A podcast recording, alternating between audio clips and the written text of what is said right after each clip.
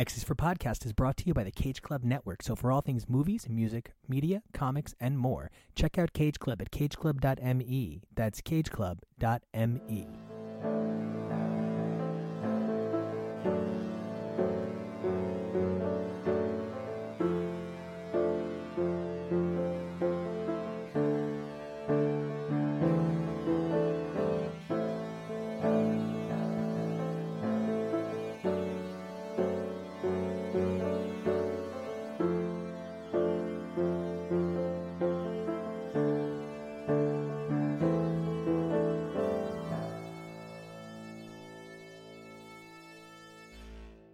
Hey everybody, Nico here, and welcome to the Reign of X on X's for Podcast. We're going to be taking a look at not just the X-Men books, but books that are tying into the bigger picture of what X-Men's becoming, with the X-Men turning to space in the pages of Sword and increasingly magical content throughout the pages of X-Men.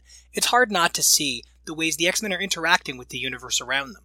First up, we're going to be taking a look at X Factor number 5. It was myself, Josh, Jonah, and Evelyn, and this next piece does require a bit of a trigger warning. There are discussions of abusive relationships, violence against women, and self destructive habits, and the ways in which Leah Williams and David Baldeón's title is cutting through so much nonsense to deliver a powerful, emotional, psychological title that truly affects us as panelists. It was an incredibly emotional and powerful piece to be a part of.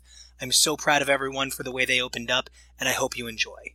Hey everybody, and welcome back to X's for Podcast. I'm Nico Action, and you can find me at N-I-C-O-A-C-T-I-O-N on Twitter and Instagram. Hey, I'm Evelyn, the Comic Canary. You can find me on Twitter and Instagram at comic underscore canary. Hey, I'm Josh. You can find me at Asleep at the Wheel, W E I L, on Twitter and at asleepatthewheel.com. And I'm Jonah, and you can follow me over on Twitter and Instagram at Peak Jonah. And we hope you survived this experience just like Wind Dancer did. She's back, y'all, and she's flying. She's flying. So it's kind of not a secret that this team super stands X Factor. This is probably the book that we go the wildest over every single week. And before we even kick things off with this issue, I want to talk for a minute about the fact that we've had four issues of X Factor. In general discussion, I think one of the things that I was most shocked about is how either fan favorite or deeply unlikable this cast was. It's a really polarizing cast and it only seems to be getting bigger. I know I was kind of like thrown when the book changed directions really suddenly for Ten of Swords, but it kind of felt like I didn't lose anything here. I feel like I came right back into the narrative. How did you guys feel about those first four issues of X Factor? I loved them. Um, I'm just such a huge Leah fan. She is easily one of my favorite writers today. Anything she does, it's one of those things where I know whether I like the characters or not, if I pick it up, I'm going to love the book, um, which is so rare. And I love the first four issues. And I love that, like with these characters, like you said, I started off not super caring about this crew. Like I looked at it and there were some I liked and some I didn't like. Like I have never liked Daken before. And now here I am loving Daken and loving the Lorna Daken dynamic that I did not see coming at all. Love, like wanting more of the Daken and Aurora parts, which again, Aurora, another character that I've never cared for before. And like, she's really hard to care about, dude. I know. Like, yeah, like her most notable stuff. Well, her most notable stuff is dynamics with Wild Child, who like on who's top 10 list and North Star who, you know, people who love just kind of love to hate him or love that he's a dick like cuz he's a dick.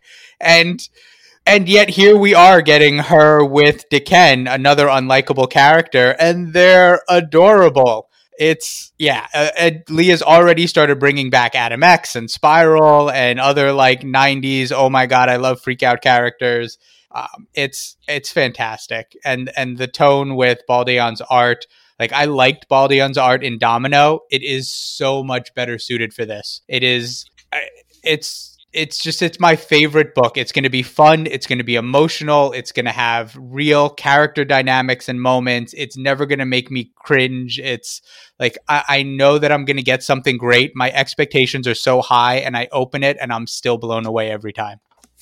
Now, Evelyn, I know that you've been working in an LCS, so you're exposed to books nonstop, but you have been crazy about X Factor since day one. What's made you so excited about this book for these first few issues? I mean, it's no secret that it's like I've got like the biggest lady boner for Rachel Summers, like Hot. forever. Like I've been like in love with her since I was little. Like and so when I saw that there was going to be something that focused on her that heavily featured her, I was like, yes, bring it but I also love like Polaris and I love Daken. And I'm like, okay, let's go. These seem like an interesting group of people. Why not? Let's see what happens here. And the plot itself sounded really interesting about having just like a bunch of detectives. I love that kind of shit. So I was I was here for it. And you know, we're all talking about how this book ties back into so many like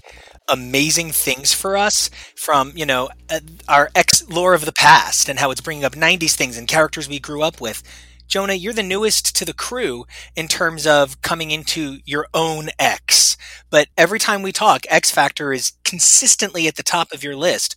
What's made those first four issues of x factor splash off the page for you Well, even from its, you know, iter- uh, cover art when it was first announced that this was going to be a title and the team was revealed, it was very colorful ca- cast. And that's not even a joke. They really kind of gave everybody their own color, and it was a rainbow of X Men. And that is like partially a wink, wink, nod, nod because this is a very heavily LGBTQ team. And seeing so gay it is, oh, it I'm is. respecting the lesbians, Jonah. Oh, we, yeah, we, oh, Respecting them. we respect them. close But- your eyes all of them what I like about it is besides just the representation of what that means for all these characters who are all across the spectrum, it's giving this breath of like fresh air to characters that I either didn't know, like Eye-Boy, or didn't know too well, like Daken and Prodigy, or characters who I think needed a kind of revamp to who they are as a character and what that means for them, like Polaris and Rachel. I am really ex- I was really excited to see what they were going to do with it, and I, I make no secret that I have uh, the what's the opposite of a uh, of a boner? Uh, the biggest disdain for North Star, and I I am just so excited to see how many new ways I can learn to not like him it's just been a really compelling ride so far and going through these four issues the concept i thought was so fascinating and i think every week they continue to deliver something fresh and exciting and new to what the overall idea is And the overall idea is moving somewhere I couldn't have guessed from the first solicit. You know, sometimes when you start a TV show and it's like 13 episodes, and episode 1 and 13 seem like two different shows, and you're like, fuck this! I feel kind of like issue 1 and issue 5 of X Factor are two very different books, but in a way that feels uh, evolving. It's natural. I don't feel like this is a huge shift, but it is a huge shift. I'm really excited to see where it's going to go. And this week, it went somewhere that was really central to my becoming an X fan. I've made no bones about it. New X Men by Grant Morrison is the bomb shit. And during that era, they tried relaunching the New Mutants as New Mutants Volume 2 out of a story in X Men Unlimited 42. Now, that story featured Emma Frost and Danny Moonstar, and then Danny Moonstar comes back to the school and kind of starts running a school situation so that new X-Men could be busy with the world ending. You know, it's supposed to be a school book, so they had to find a way to put the school back into it. And that's where a lot of these focused on characters came from. Sophia, Wind Dancer, is best known from her time in the Nunzio and uh, Weir run of, I believe it's Nunzio DeFilippis and Christina Weir, who were a married couple. They wrote New Mutants Volume 2 for 13 issues. And then they wrote the first 19 issues, as well as the yearbook special, and the four part Hellions miniseries of New X Men Academy X. They were ultimately removed from the book in order to make way for Laura X23 to be written by her creators, Kyle and Yost, who would go on to give the book a bit more of a everyone's gonna die kind of feel.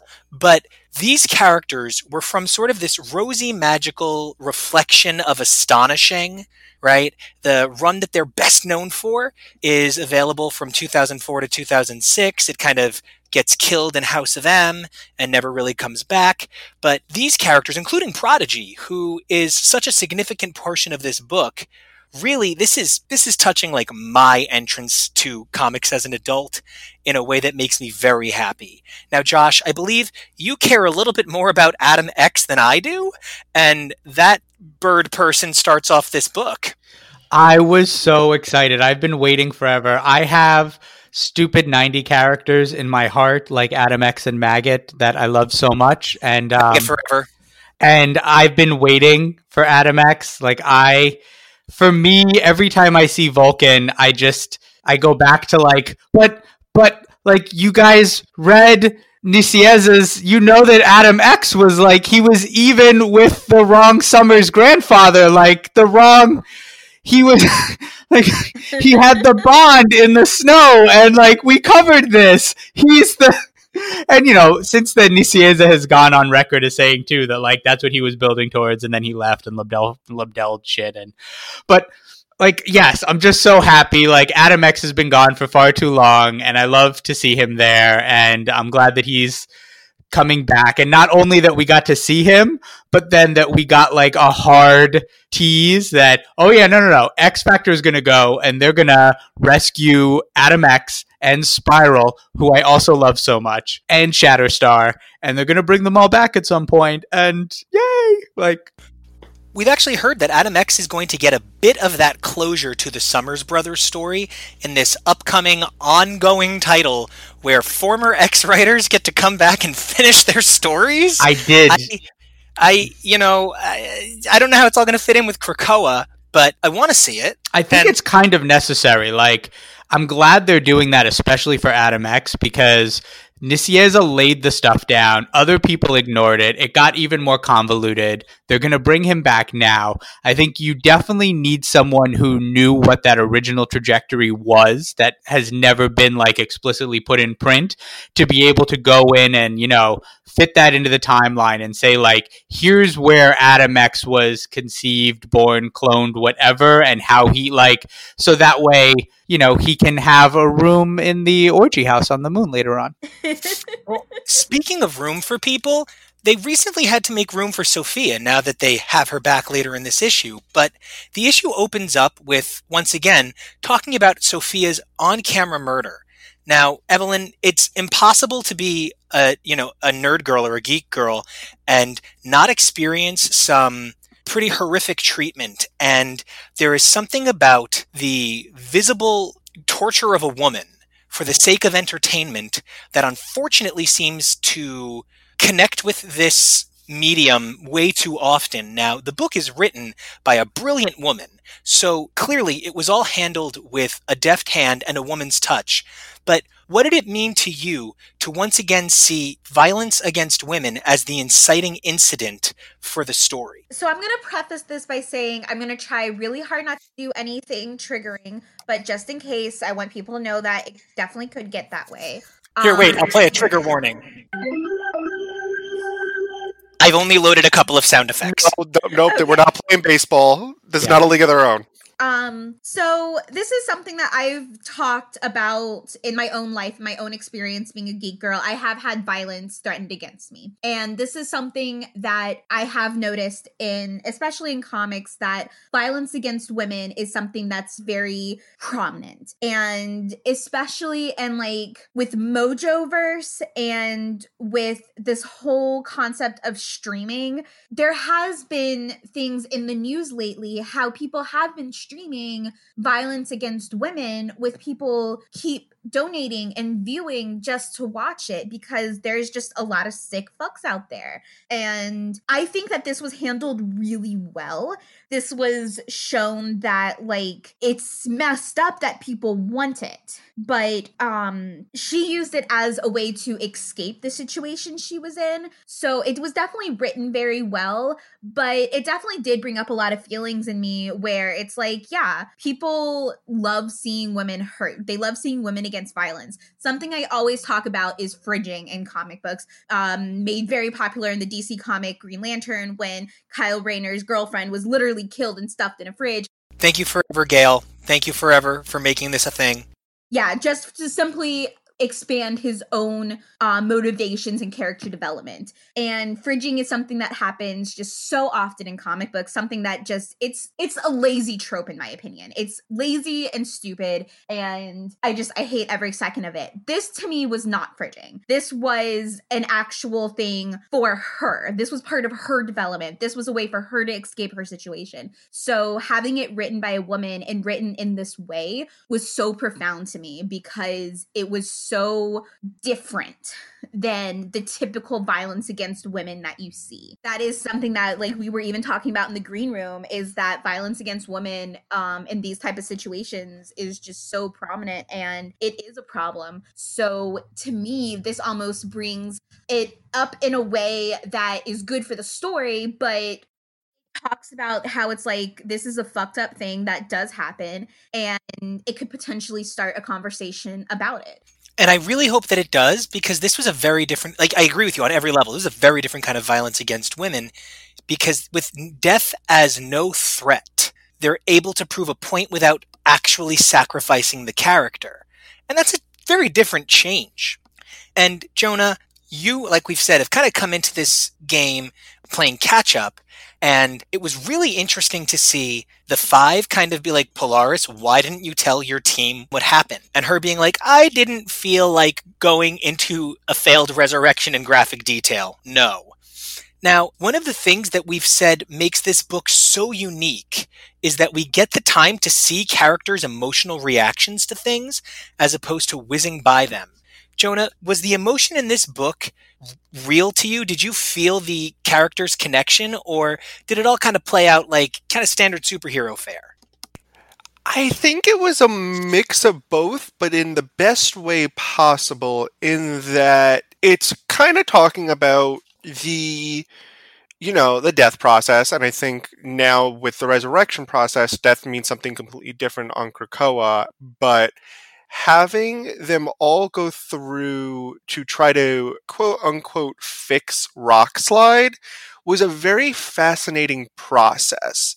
And seeing them all react in different ways of trying to use their own powers to see, well, how do we fix them? How do, how do we get them to work? How do we get them to move?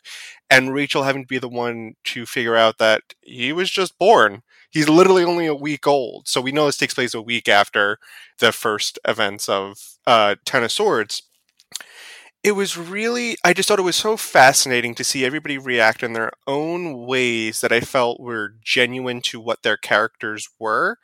Hi and, i'm Eye-Boy. Happy birthday. We love you already. Oh my god like it was so wholesome. Oh I love it so, much. so adorable. Stan Eye-Boy from you know respecting the lesbians to saying happy birthday to rockslide.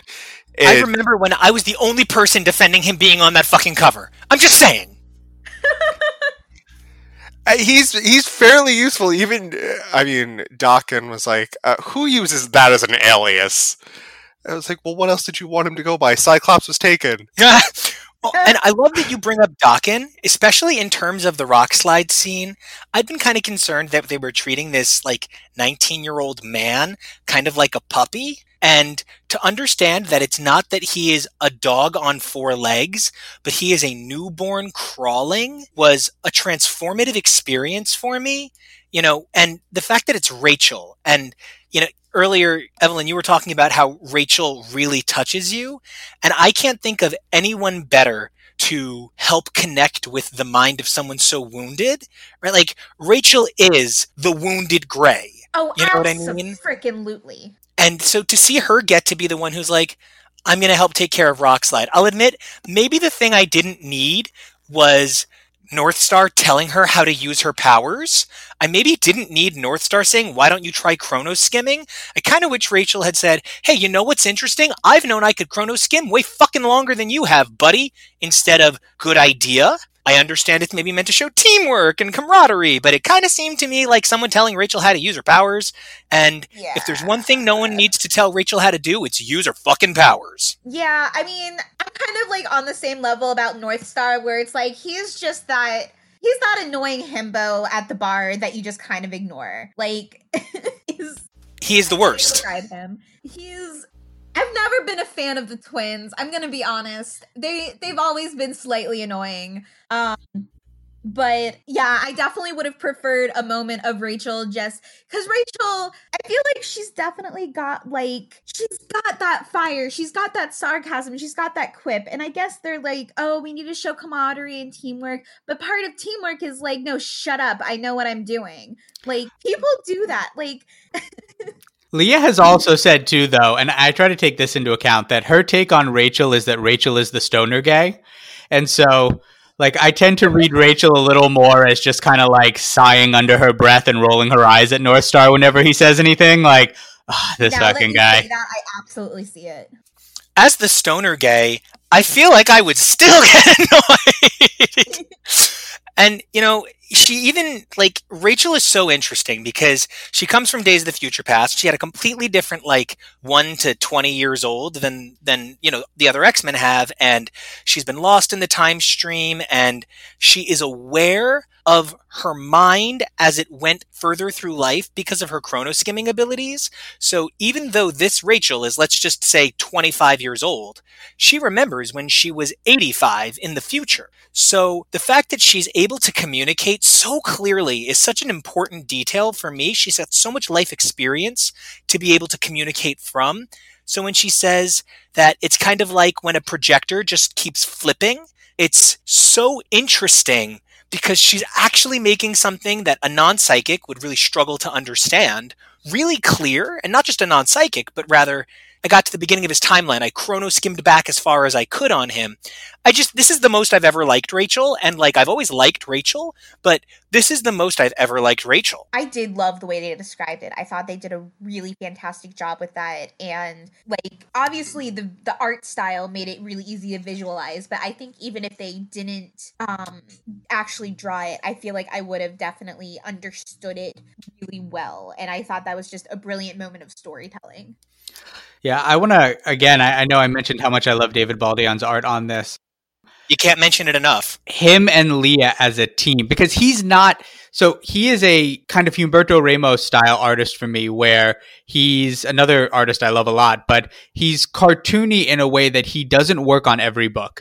Um, but he We works, call this the deformed fashion book. he works with Leah so well on this and like there's another thing I want to point out and I know we're going to talk more about Sophia again but like the scene where Sophia is reborn it he can make someone naked and he can make a woman look beautiful and naked without it looking like 90s style image comic softcore porn like Wait, you mean it doesn't have to all look like Danger Girl? like she can be naked and not titillating to be able to fit that into a book that's going to have a lot of resurrections to be able to have all that emotion and beauty and dance on that line so well like he complements what Leah is going to do perfectly on this and i hope that they get to stay together as a team on this book for a very long time. And it's a really great. I love that you said, you know, her nakedness isn't defined by sexuality because that moment where she's come out of the egg and she's like, there's no other word I can think of than she's glorious. When, Absolutely. yeah, when Hellion is Yeah. standing right down there, although Hellion's face is so adorable. Hey! Like, he's like, he's just right there in her face. And there's just something like, I don't want to say religious, but like Krakoan religious about the glory of her standing there, covered in light. It's a really breathtaking moment that is only taken further by the stunning conceptual character work on Flyers Gotta Fly. That was one Oh. of ah. the moments where I was just like, this is, this is I went to therapy for so many years. I, I feel like Leah, I feel like if I just went to Leah, I would have only gone to therapy for a few months because she would understand me and she would just take care of me and I would be fine. Just Leah Leah gets it all so well. I, I I'll tell you, I sold like I at my LCS that I don't work at. I you know just used to hang out at back in the days when we used to go places. Um, I sold a number of copies of her X Men Black Emma Frost. Like in the days leading up to it and when it came out, I remember having conversations with people and they're like, I don't know, like I don't even know who this writer is, and like like Emma's kind of sucked lately. Like why would I want this book?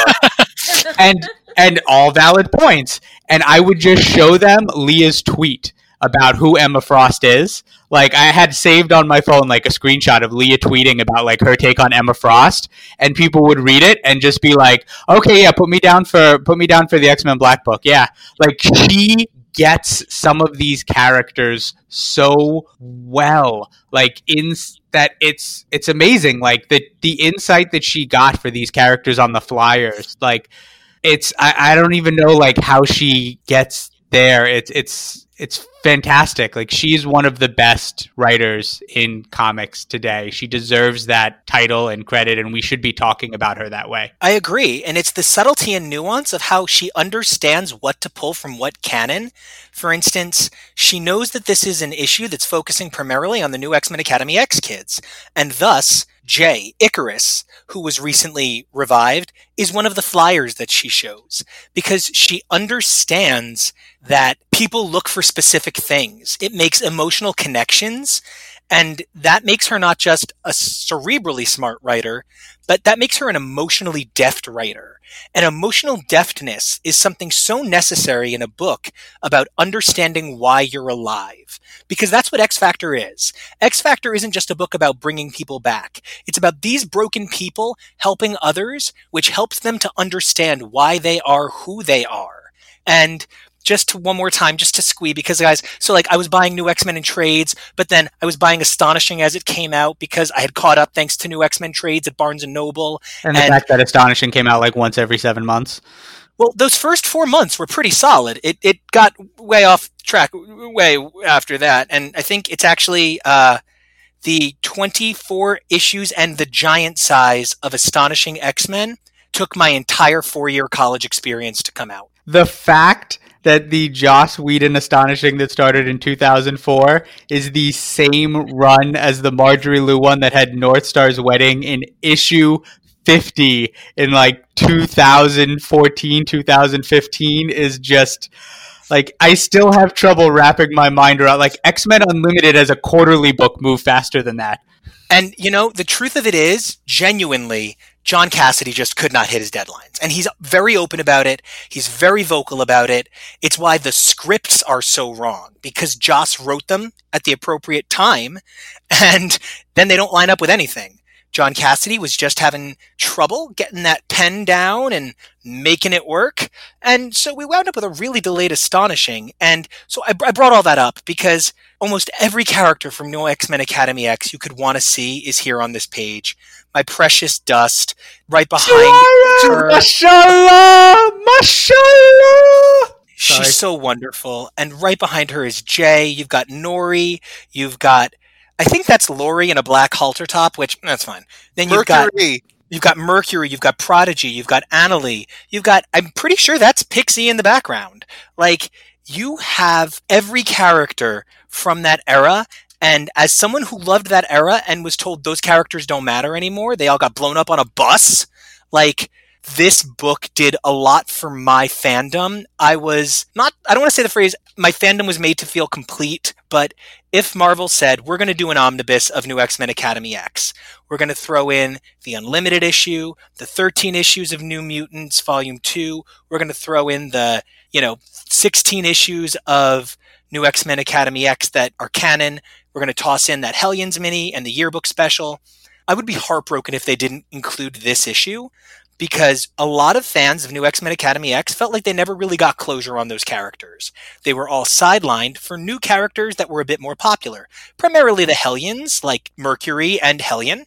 But this really was Leah Thompson saying, hey, hey, hey, hey, nope, Leah Williams. Leah Thompson is someone very different. This really was Leah Williams saying, hey, new X Men Academy X stands. I see you. Which probably means, Jonah, you only recognized like three people on the page. Well, that's why I did my research, and I had to look up who everybody else was, which is why I said Mercury because I just learned her name, and I was like, "Who's this metal person that Polaris is metal bending?"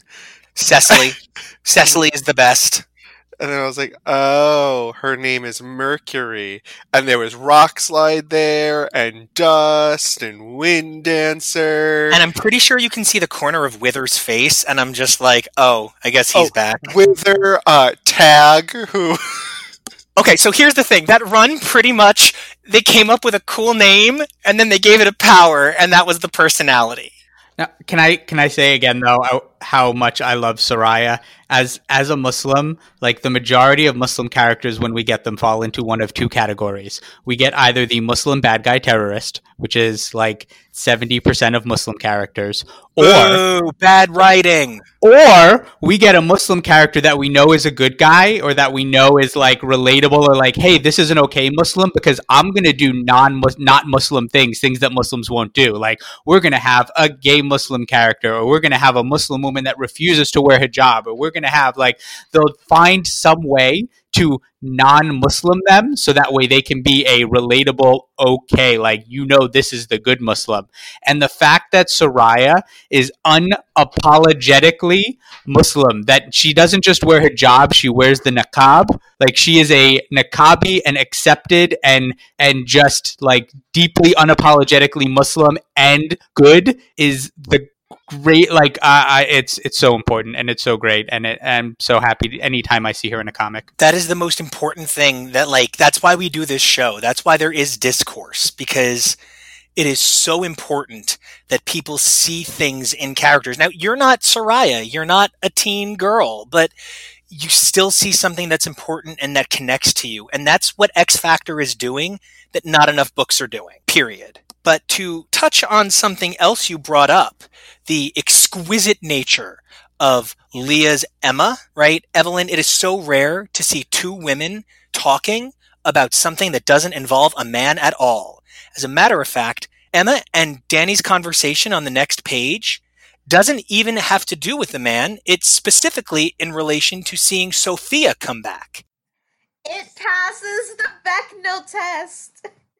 It is so unusual. It does. How did you feel as a woman in comics reading a comic by a woman featuring two women talking honestly about their emotional PTSD from the fights they've seen? Honestly, I completely adored this interaction because I feel like people are just constantly sleeping on Emma. They always just think, oh, she's such a bitch, whatever. It's like, no, this girl has emotions. She is trying. She has love for her students. And this really just shows it. And she's always there for other people. And this time, someone's there for her. Like, yes, finally, someone is caring about her and giving her something and giving her attention.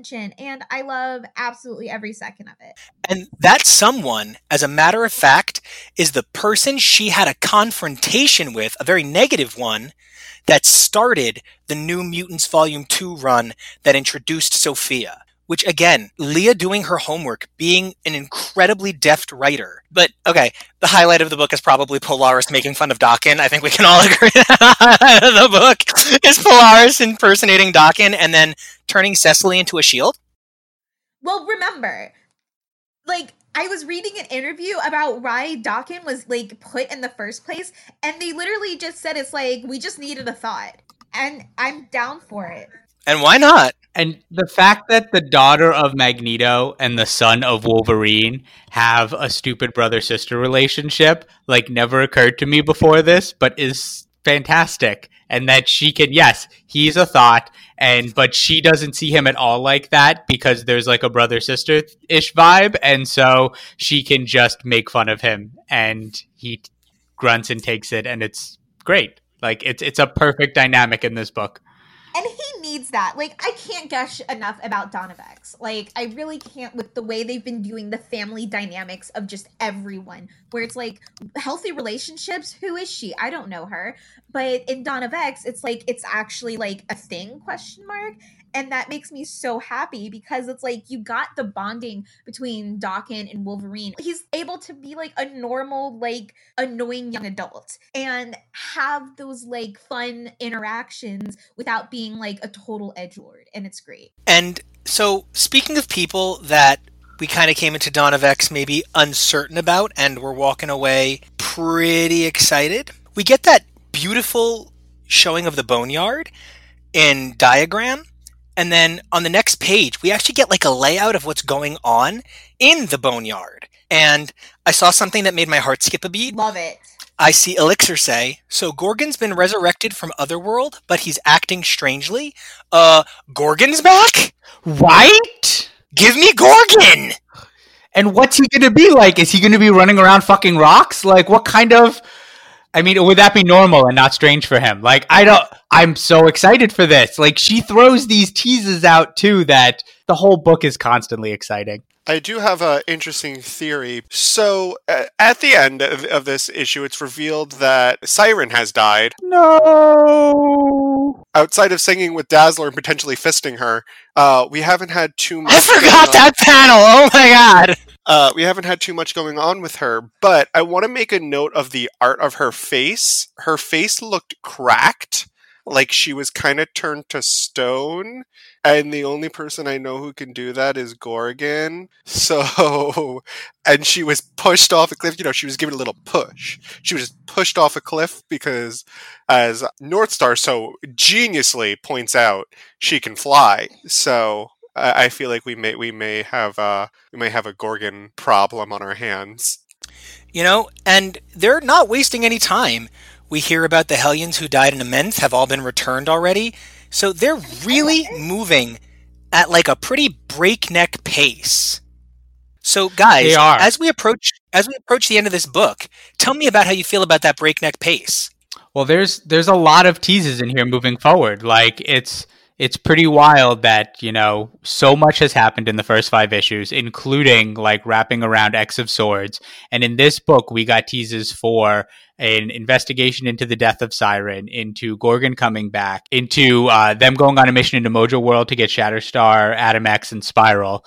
And we got this super sad abusive relationship email thing as well of like who is this from and who are they going to have to try to rescue or return or who's going to die because of this dark craziness as well like leah has so many threads running out there and we're only in issue 5 one of the things that I loved is that they, because you keep bringing them up, and I keep forgetting to say it because you're bringing them up perfectly. Sophia even says Spiral Adam X, and Shatterstar all tried to sneak her out. They are going out of their way to keep it clear that these characters are still like on the side of good and I think they'd all make excellent people to join X Factor. They all have something that would really connect, excuse me, also that would really connect with this title. Now, Evelyn, you've mentioned that you didn't really care about Aurora, which I'm cool with, right? Because I don't really care about Aurora. But am I the only one really turned on by Aurora and Daken just staring at each other, speaking monosyllabically? Okay, so I've actually loved their whole interactions. I, like, I don't know, like, they're both, like, he's such a man whore, and she's, like, a little bit like I don't know. I don't know how to describe it, but she like them together like it somehow works and right? if it's just like a casual relationship, it's a good one. And so far, at least, it seems relatively healthy. And again, like X-Men healthy relationships, I don't know her. And yet we're getting them now. And I just, oh, it's just some good fucking food. And I just want to eat more. And the heartiest meal for me was that unbelievable email. Holy shit that email is talking about abusive relationships. I was in a physically abusive relationship for years in a really developmental time in my growing up. And like he would punch me in the stomach and like I was like, no, he didn't mean it. He was just mad. And over time, the box really got too small. There wasn't even room for him to wind up his fist anymore. And you really do start to feel like you're suffocating. And there was just something about this page that I feel like Leah understands pain in such an empathetic way. Josh, I know you are like such an emotionally based person. How did you feel about that email? It was so I I'll context this too is that I have not been in a um abusive relationship like that for the most part because I was such a rabid mess um, through most of my adolescence and adult life that I couldn't really be in relationships. Like the closest I got is a relationship that, you know, ended with someone swinging a tire iron at my head. But the majority of the times that we had seen each other or were together were filled with lots and lots of vodka. So I, I, I couldn't form relationships strong enough to let to tie me into something like that for the longest time. And by the time I started getting healthy and better, then I met my wife and we have a healthy, better relationship. But I have been surrounded and seen so much of it. And and so to have seen it so much from the outside and to have seen and, and have that bit of confusion that you get when you're never on the inside of like, why do people stay or oh, like feeling for them because you know that they can't get out, but you just know they're going to get hurt more. And, and the way that she was able to explain it, similar to the uh, chrono skimming with, you know, the film reeling off, the way that she was able to take something that someone on the outside wouldn't be able to understand and help them understand and feel it um, was like again leah is one of the best writers in comics right now. Her name should be up there. Like we should be talking about her at that hickman level. Like we should be talking about her at that you know if if you like if you're a tom king fan or um you know the people who are doing the best work at the big two right now. Um, al ewing gets a lot of the credit. Um, leah needs to be up there because what she can do is is like something i can't remember anyone doing in big two super you know superhero books before i agree completely and the emotions don't stop there for the next couple of pages I, I, you know, I grew up not having a lot of gay superheroes, so I loved Northstar when I was younger. And then when I found out his personality, I got over it pretty quick. But that moment of beautiful light, you know, Jonah, going back to what you said, that first cover took you, right? When I see that light, when they finally touch hands, when they finally get to be a family again, there's something so powerful. I almost don't notice how unbelievably hot Daken and Prodigy look on the page because I I do, but I almost don't because we need to say Israel Silva's name here because Israel Silva did an amazing job there. Israel Silva is the colorist on this book, and those pages were so stunningly beautiful in a way that not just in a way that like Rockslide would say. Yes, not just that like Marte Gracia makes Krakoa look beautiful, but something that was supposed to be so beautiful in the book, so that way all of these characters would be taken aback, like holy shit, that's so beautiful. And he made it so that way we also were taken aback with them and understanding why they were. Israel Silva did an amazing job, and you know we don't we don't recognize colorist enough, so I'm just going to keep saying his name and I'm going to say it one more time. That was Israel Silva. Yeah, my husband is a colorist, so I'm kind of the worst. So I should probably mention my comics professional colorist husband. So I should probably bring up colorists a little bit more. Yikes. But guys, as we wind down this issue, what are your guys' parting thoughts on X Factor number five? Jonah? Uh, everyone's gay. We respect lesbians. And I'm hoping for some uh, male on male action in the next one.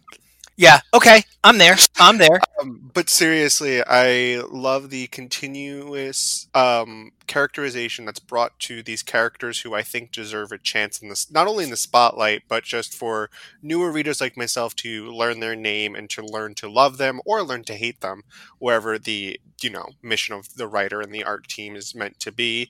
I love the attention to detail on everything. One of the moments that we didn't get a chance to like fully discuss was Emma and Danny, who play a major part not only in Academy X but also with Sophia uh, who this kind of issue is celebrating the return of. And I think the continued characterization of characters, even if they're tangentially related to people who are more important to this book, is such an amazing amazing attention to detail but also just showing that like there everything is not you know beautiful in paradise sure the drinks are free at the green lagoon but you know shit's fucked up Absolutely. Josh, what are you looking for from this book that we all can't stop praising going forward? That this is essentially, even though it is a deep lore book writing the resurrection protocols and that it is designed to be a procedural where you know every issue or two issues can be its own little murder mystery story it is essentially the book that's going to give us all of the good relationship dynamics because every murder mystery story that develops a resurrection protocol is going to be about characters we know and love and are not seeing enough of in other books and their families and friends and what brought them to their death and what they're escaping from and what they're moving into and what doors were closed and what doors are opening for them now. And every time we're going to get a character from the last 50 years that we love that we haven't gotten enough of and we're going to get them in the best possible way with all of their relationships because this is a each issue is filled with the relationship dynamics for who we're seeing and like the nesting of those three things is like Evelyn said like it's it's it's the best food like it's you just I just want to keep eating more and more of it. And speaking of our resident Evelyn, Evelyn, what's your hope for X Factor in the future? I definitely agree with everything that everyone has said about getting these like character developments, but having some more of these smaller plots that aren't like it's the end of the world. I mean, it's the end of the world for someone, but it's not the end of the world for everyone. And having a little less stakes, but having more investigation and a little bit more brain power more than like muscle power is something that I'm definitely looking forward to because I feel like it's definitely been more muscle power since like especially with 10 of swords right now so i'm definitely looking forward to seeing a little bit more of the mystery element I hear you. I, I agree with what everyone's saying, and if I could add one thing, I think it's so dumb, but I really hope that they are able to find a way to keep covering these characters. I joked after the first issue that I wanted this to be X Men Rehab, and they would take in these damaged characters with these damaged backstories and these unclear continuities, and they would fix them and send them on their way. But now I don't want, I, I don't ever want Leah and David to let any of these little babies go. And Israel, you too, you keep holding these babies, and I just want to keep seeing the incredible deft character work that has made this book so special to us continue.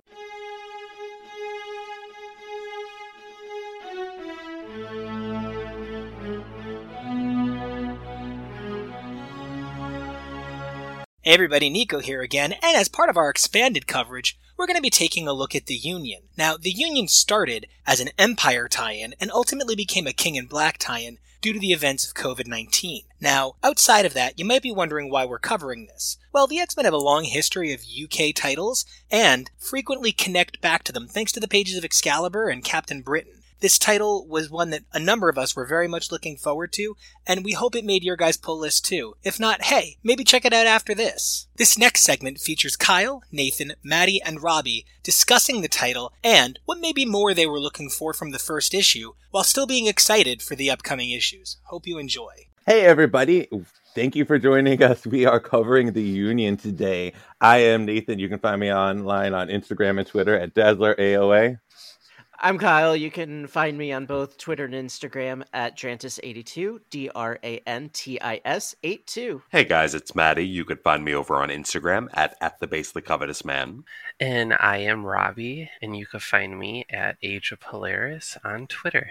Today, we are covering the Union. So it's the Britannia Project. So with writer Paul Grist, pencilers Andrea Di Vito and Paul Grist, and inks by Drew Geraci on LeBeau Underwood and Paul Grist, which is actually a common theme for the writer Paul Grist. So I know we were saying in the green room before, this is a lot of your guys' first encounter with, with the author. I thought it was too. I know he's done a lot of more indie work. So he's done some Judge Dredd in the past. He's done a story like a grisly kind of cop story called Kane. He did a superhero story called Jack Staff. Jack Staff is based off of Union Jack. So it was a pitch story he pitched to Marvel that really didn't quite fly.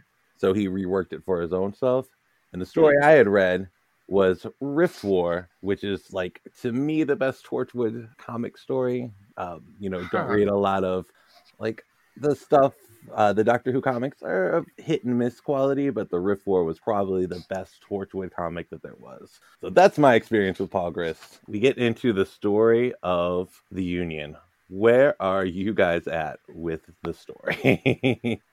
I'm gonna have to say that there's not a lot of story at the moment. Uh, it- I, I'm sorry, but but they they spent most of the book playing capture the flag, and then what? The final three pages were when they actually hit the uh, the King in Black event. yeah.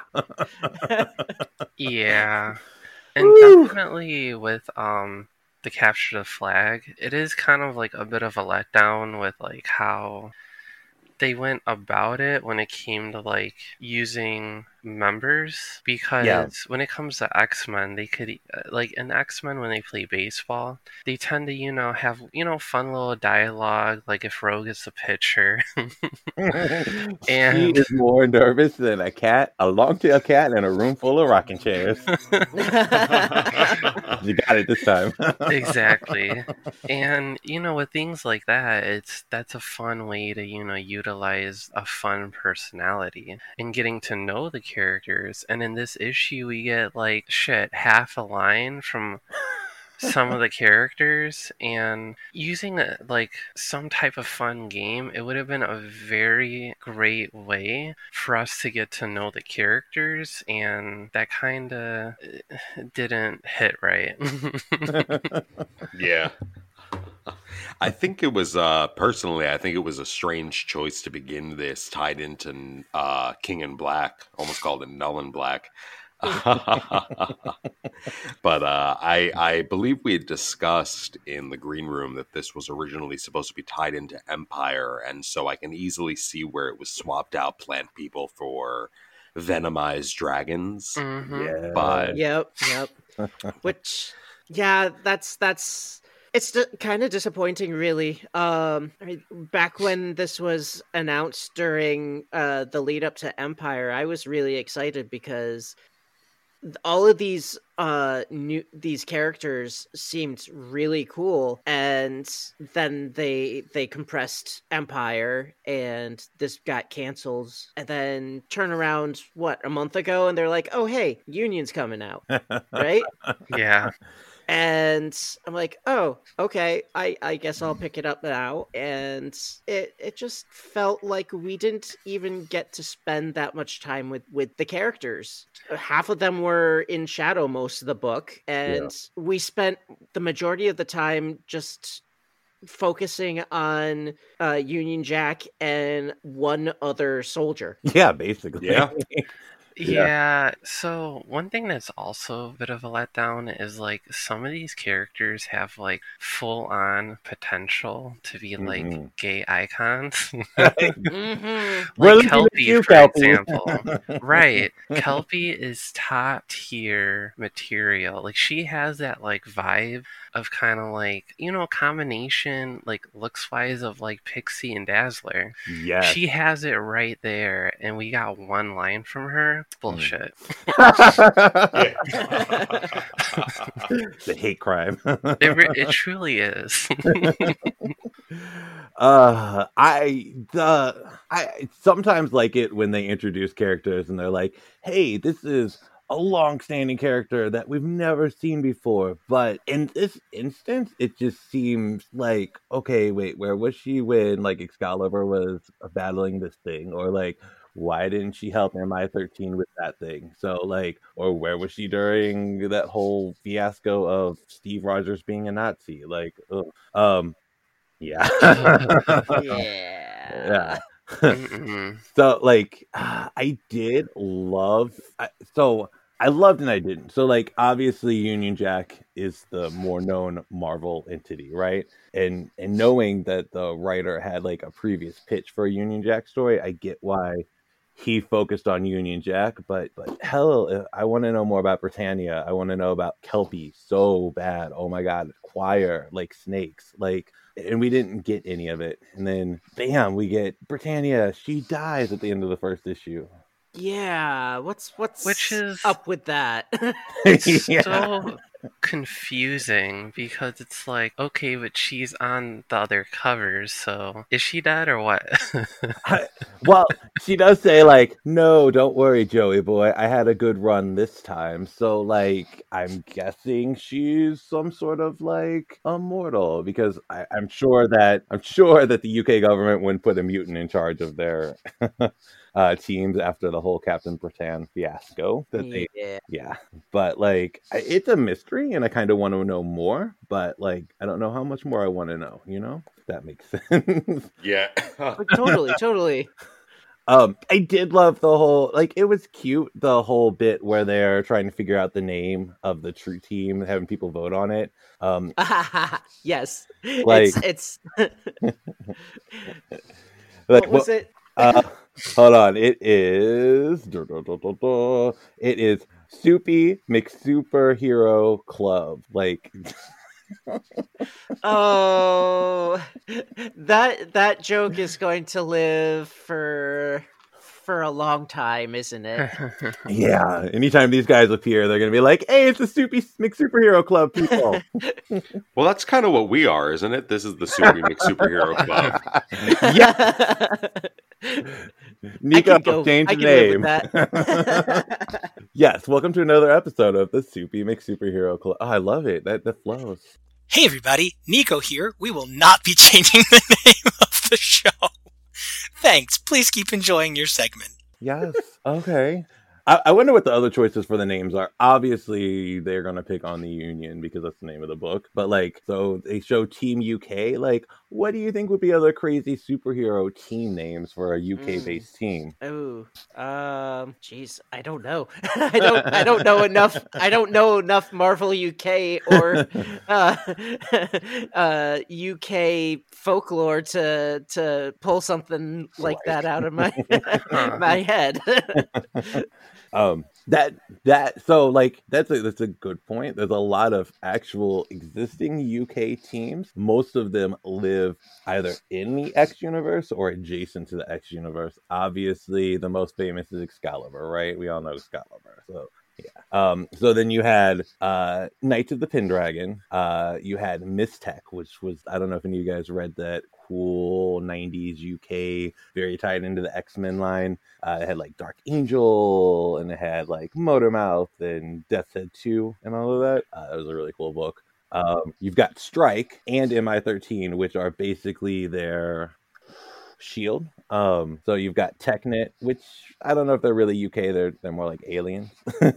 um, the Union now. Um, and then we've got uh, the Special Executive, which basically became TechNet, and then got um, the Super Soldiers too. But yeah, that's basically pretty much all of the UK teams, and probably like seventy percent of them are steeped in X Men lore if they're not X Men officially.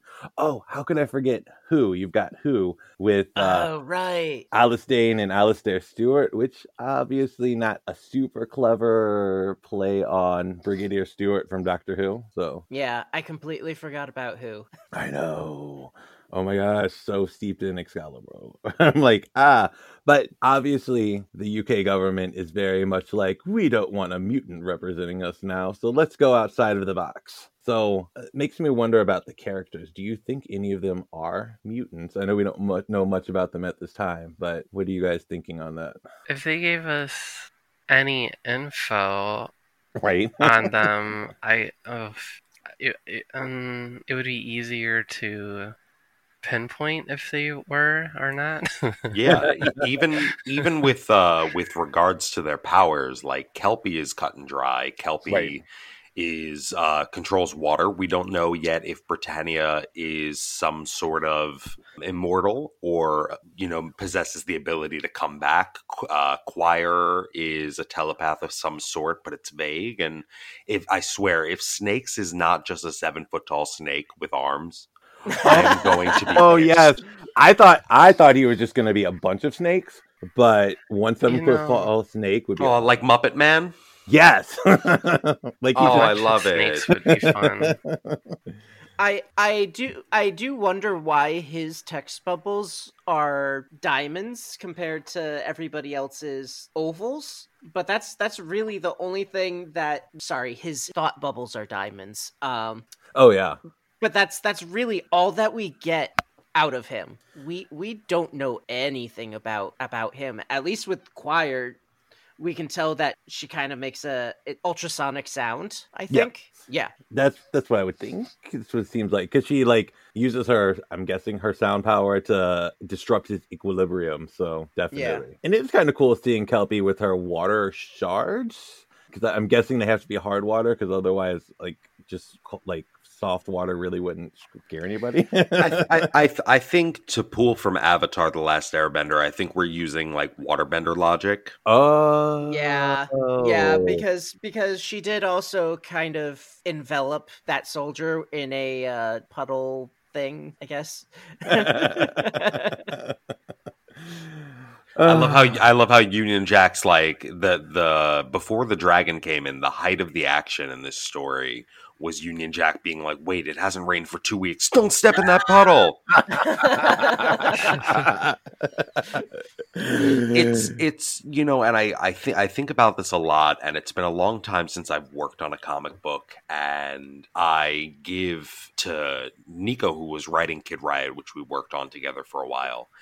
I give the writers all the credit because there is something about visualizing something as you write it and realizing that it fails in execution. Mm. That was probably Paul Grist was like, yeah, this is going to be really dynamic. And then it was a man stepping in a puddle and almost drowning.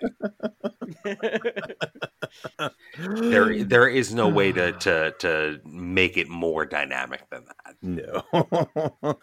I, I kind of feel that more than introducing the characters itself, the story was more a commentary on where the artist felt. I mean, not the artist, where the writer felt Britain and UK is as a whole now, because you get a lot of references to, hey, this is a new UK. Even the morning talk show bit is not what we're used to seeing in the US as uh, UK uh, media. So it's it's a lot more sensationalized. It's it's times are changing. You know, it's that seems to be the gist of the story to me. But also dragons.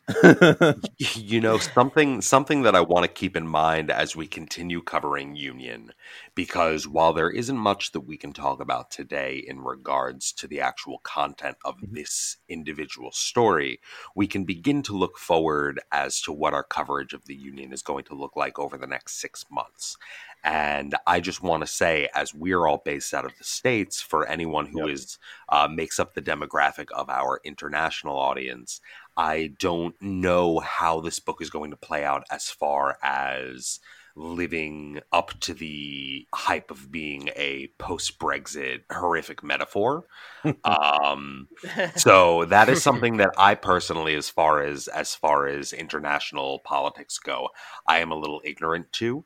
So that is something I will be I will be versing myself in as we continue to cover this book. If that proves to be a major plot point, I can't imagine it wouldn't be. It's it's it would be ignorant in and of itself to say that a book coming out that is supposed to be exclusively UK heroes, that are supposed to be an assemblage of the best the UK has to offer from Britain to Northern Ireland, Scotland, Wales, it would be foolish to believe that we might not see some of the social zeitgeist penetrate this book. Oh yeah, I definitely could see that. It definitely has a lot of social commentary through not only the little mini comic at the very beginning of the book, but also through the discussion that the morning anchors have. So yeah, it's it's I think it'll help to bring the US uh, readers more in uh, line with what's happening in the UK, maybe. Yeah. You, you know, it's it's difficult to to parlay for a moment into just a, a a vague concept of understanding politics as an outsider through the lens of comics and comic related media. I would say that right now, a lot of people who make up our international audience probably watched The Boys based on the original Garth Ennis work and looked at Homelander and said, "Oh, that's an obvious Trump allegory." Because it's it's one man. It's it's it's easier to understand the the social makeup of the political landscape of a foreign country when you have a mouthpiece. There haven't been many mouthpieces, to my knowledge, as an American in the wake of Brexit. So I am going to be walking on eggshells as we cover this title because I don't, I, it would be, the hat would be on, the shoe would be on a different foot if this were uh, flipped, if we were getting if we were getting an exclusively American team, something that was supposed to represent American ideology. Oh no, no, absolutely agree. Yeah, no, Yeah. that's Yeah. because it, it it it is hard for us definitely not living there to know the daily ins and outs of everything. It's yeah.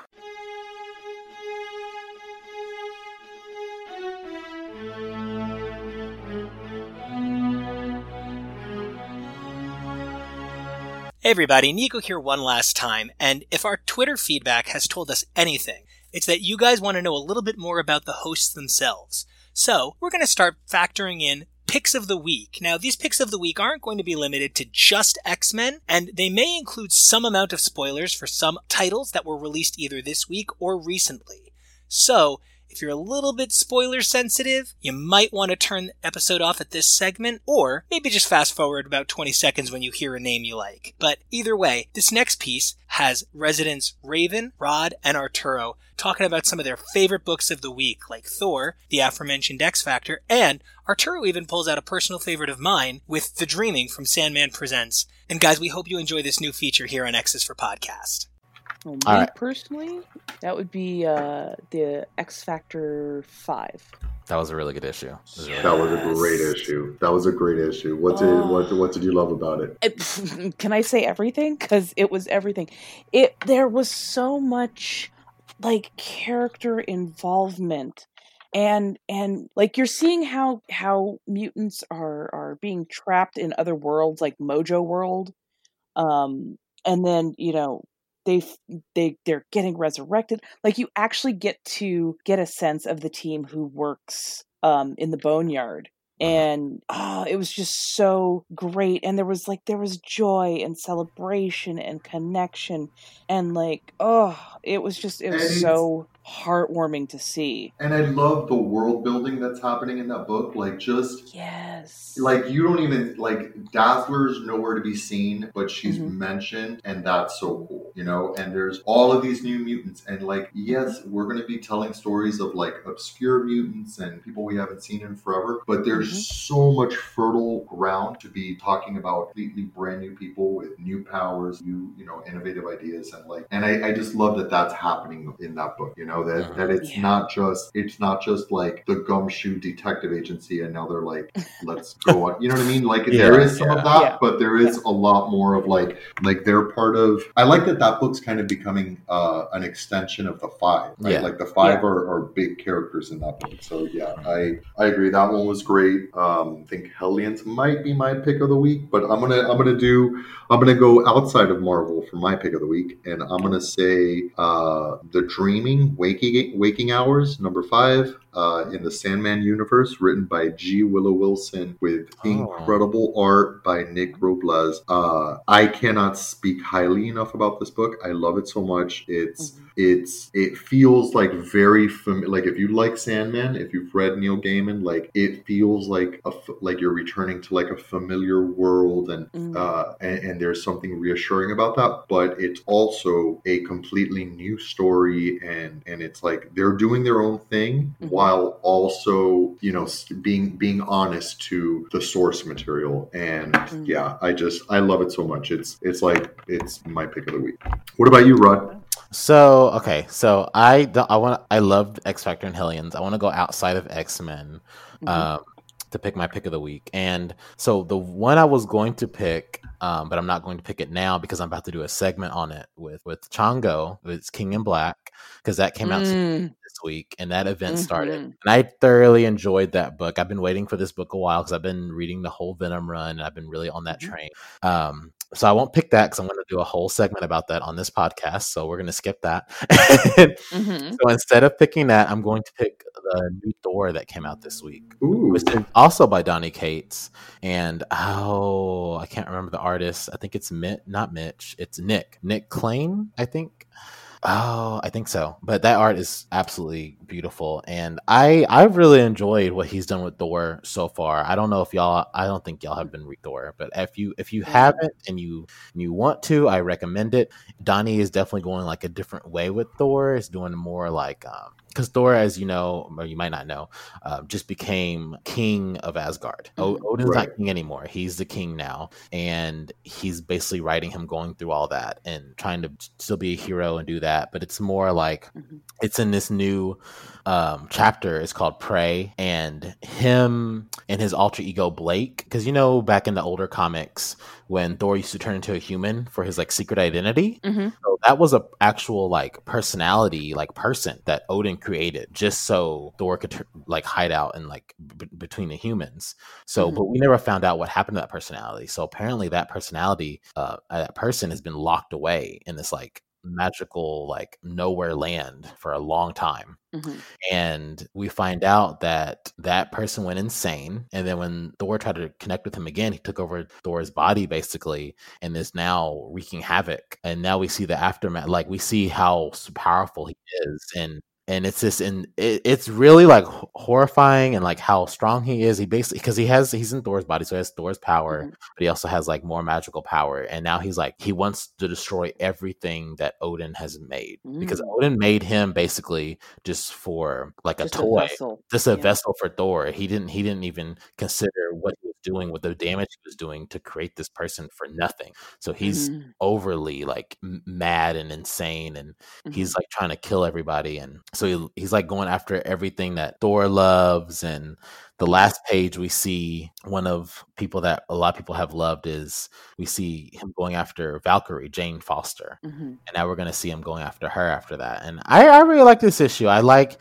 what he's doing with this. I like uh, how he's digging up the past of thor and trying to like make sure no stone is left unturned. And you'll Yeah. definitely see if you read like the first few issues of this Thor run you'll definitely see um some shocking things i don't want to say that will mm-hmm. happen and you'll be like what the hell Ooh, I can. You kind of have got me in the mood to to dig into some Thor. I haven't read Thor in so long. Yeah, you you definitely should. I think I think it probably won't be is is your usual read on what you're you know enjoying, but I I think it's really good. I think it's really well written and it's different, and I enjoy that.